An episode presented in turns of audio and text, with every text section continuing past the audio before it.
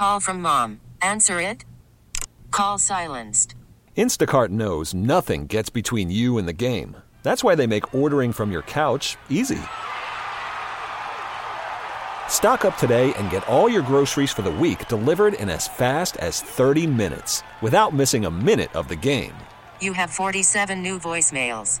Download the app to get free delivery on your first three orders while supplies last. Minimum $10 per order. Additional terms apply. This episode is brought to you by Progressive Insurance. Whether you love true crime or comedy, celebrity interviews or news, you call the shots on what's in your podcast queue. And guess what? Now you can call them on your auto insurance too with the Name Your Price tool from Progressive.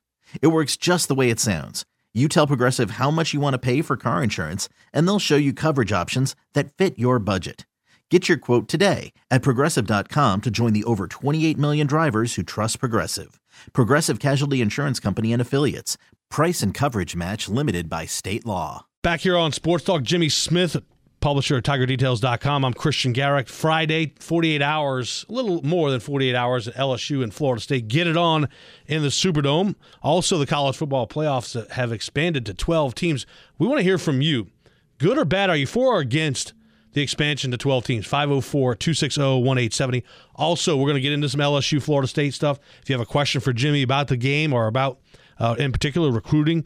Brian Kelly starting to make some headway along the offensive line with a recruit yesterday, Jimmy, that LSU had typically not been able to get out-of-state offensive linemen, but Brian Kelly making some inroads there. Yeah, Zalance Hurd, big-time guy. We're going to see LSU this weekend start a true freshman at left tackle, and his former teammate, Zalance Hurd, is now in the boat as well, and he could be another guy that we could see push the field early in his career. Big-time prospect. Could have signed basically anywhere, picked LSU. Now they just got to dig deep and hold on to him until signing day.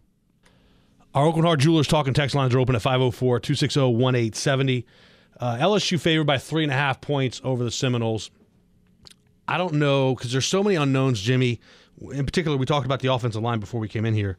There's so many unknowns with this LSU team that I just want to see them first before I put any amount of money, any money on anything to do with LSU, whether it's an over, under, total, point spread, what have you. There's just so much unknown. I'm not ready to do that. Yeah, I kind of feel the same way, but I feel like this week's opponent in Florida State is almost in the same boat. I mean, they have a lot of new faces, basically a whole new offensive line. They were horrendous in areas last year. Last week, they blew out the St. Augustine School for the Blind, but, we really don't know exactly how good they are going in. So I feel like, I would feel comfortable. I'm not a bettor or a gambler, but this would certainly be a line that caught my attention. And I would think, I have LSU winning on our site. We put our predictions up today, 33-17 in this game. I think they're going to win by 2 possessions or more. I just don't think Florida State's that good. That's at TigerDetails.com, those predictions? Yeah, that's TigerDetails.com. And what was interesting is we don't talk to each other about our predictions, our staff, Julie and Ron and Jarrett. All of ours basically look the same, 13 to 17-point range, LSU holding them under 20. We were all kind of in that same boat. So, I think we're all expecting a decisive win for the Tigers. Well, if the Tiger Details board all feels like it's a 2-score game, I might change my mind and log in to my app and take the Tigers in the points. So what was what's the reason? It's matchups, right? LSU's strengths play very well because that ends up being Florida State's weaknesses. So LSU's strengths on defense are their defensive line. The biggest question mark on Florida State is their ability of that offensive line to protect and get a push in the running game.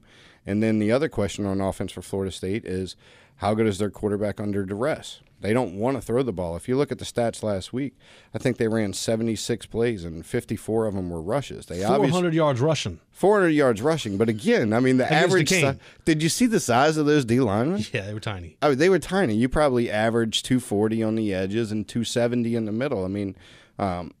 Mason Smith looks like two of those guys put together. Yeah, it was like it's like one of the academy teams, Air Force, Army. They're not going to have big defensive linemen. Their D linemen are 270, in that range, 250. Mm-hmm. So, yeah, Duquesne had similar issues in the trenches. You better run for 400 yards against that team. Yeah, they do have some good running backs, though.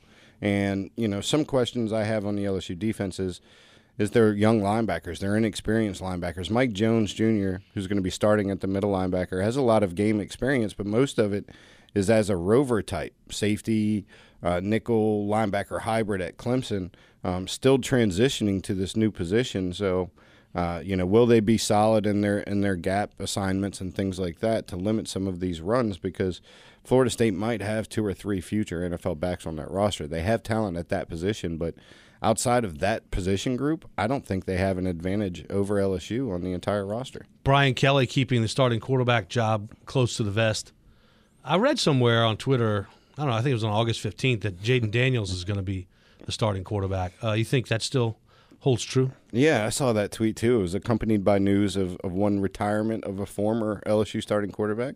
I do think it holds true. I think his starting experience right now, playing in that type of setting, Florida State, I mean, this isn't a home game per se. It's supposed to be a neutral site, but there's going to be 25,000, 30,000 Florida State fans there, enough to make some noise at times. So I think you come out of the season with the experienced guy, but Garrett Nussmeier is more than capable. Everybody on that staff and in that locker room believes so.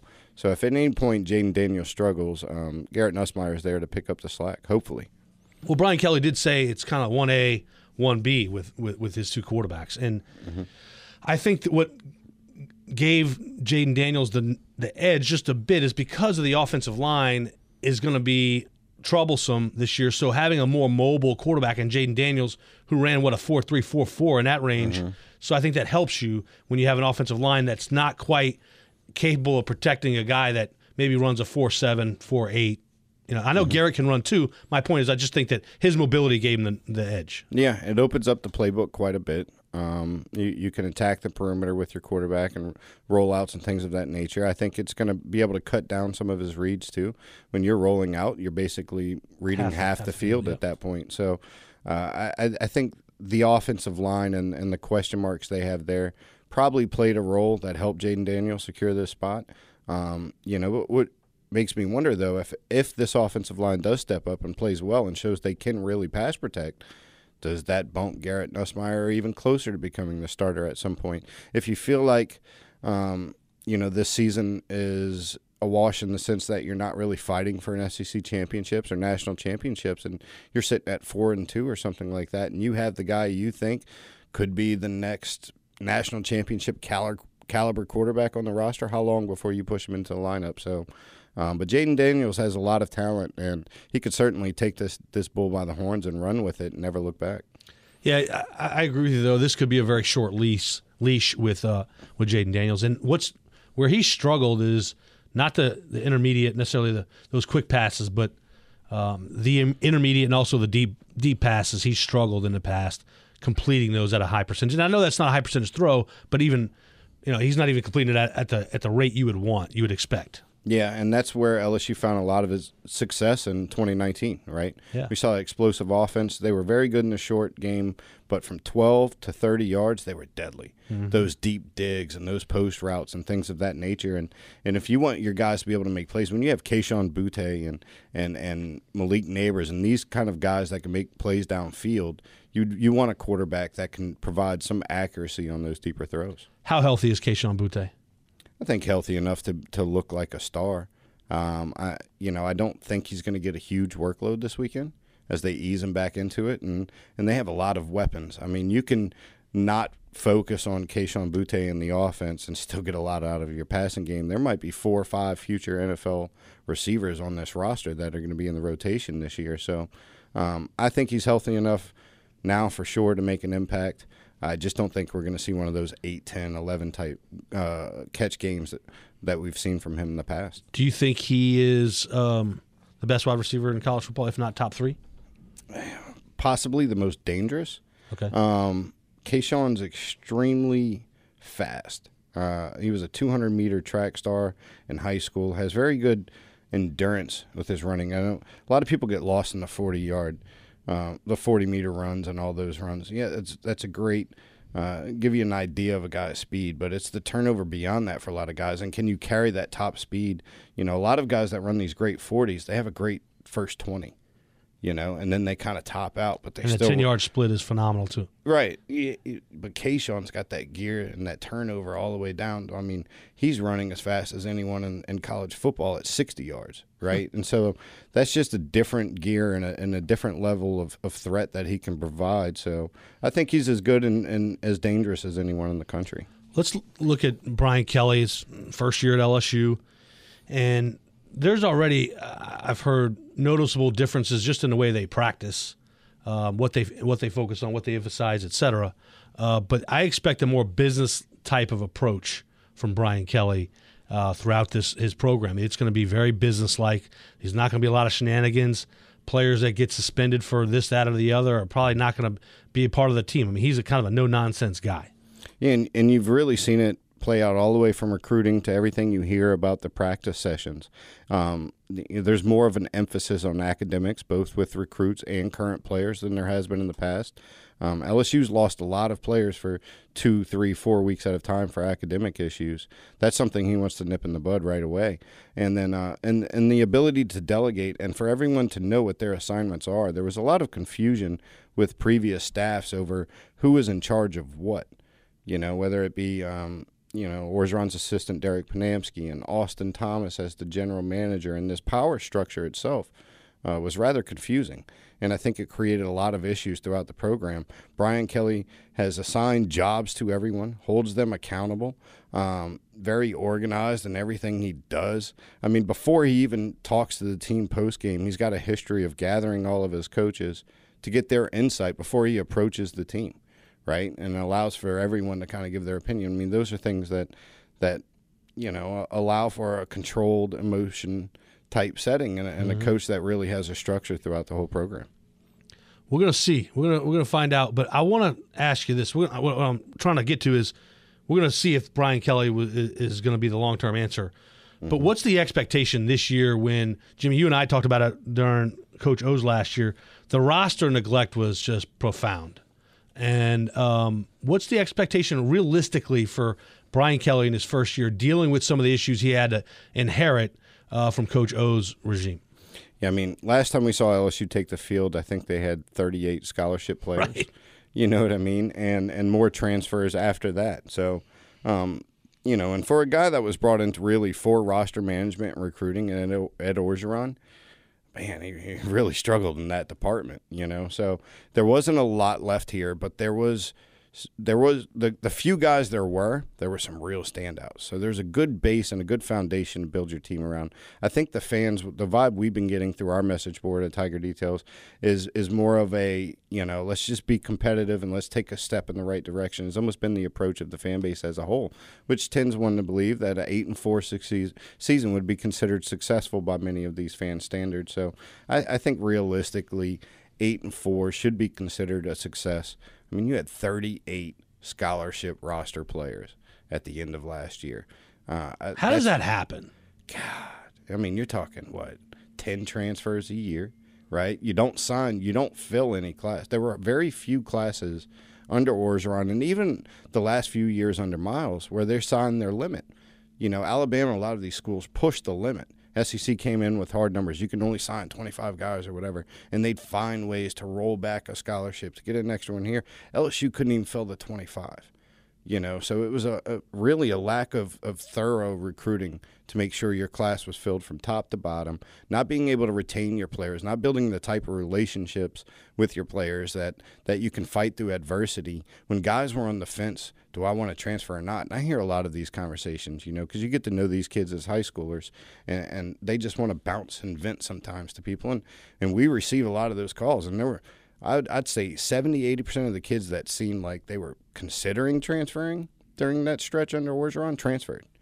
I mean, typically it's 1 out of 5. You know, I had 3 kids particularly. So suffice it to say, Brian Kelly inherited almost like a skeleton, not necessarily a full body. Yeah, a skeleton. A bag of bones. Yeah, but maybe still the organs intact. Okay. Right? Yeah. Maybe there's still organs intact. I think when you have a Mason Smith who could be a top three defensive lineman in the country as a true sophomore this year, when you have guys like B.J. Ojolari and Ali Gay, who are going to be first, second, third-round picks, when you have a Kayshon Boutte who could change the scoreboard at any time, Malik Nabers, Jack Besh, I mean, it's not completely bare. So it's not all skin and it's not all bones. Maybe it's just bones with some vital organs still kicking. Very well. So we just talked about the expectation this year. Let's take a look at 2 years, 3 years down the road with Brian Kelly. You think he has them back in that? Even look, playoff contention, as it just expanded to 12, that should be every year for LSU. That should be every year. Now that they expanded it to 12, every year they should be in the playoffs. But I want to know, how long do you think it takes them to get in that top four? Top four, we would say, what, 10-2 regular season type thing? Yeah. Realistically, probably 2 more years beyond this. I think next year they have that potential, though. You'll be returning a lot on offense. You still should have some solid pieces on defense. You have some of these great freshman recruits that can develop. But I think realistically, you're probably looking at the 2024 season before LSU can make that national championship push. Got to be patient, Tiger fans. Something they don't really want to hear. They want it, and they want it now. Put it in the microwave. I want a championship. This is Sports Talk here on WWL. This episode is brought to you by Progressive Insurance. Whether you love true crime or comedy, celebrity interviews or news, you call the shots on what's in your podcast queue. And guess what? Now you can call them on your auto insurance too, with the Name Your Price tool from Progressive.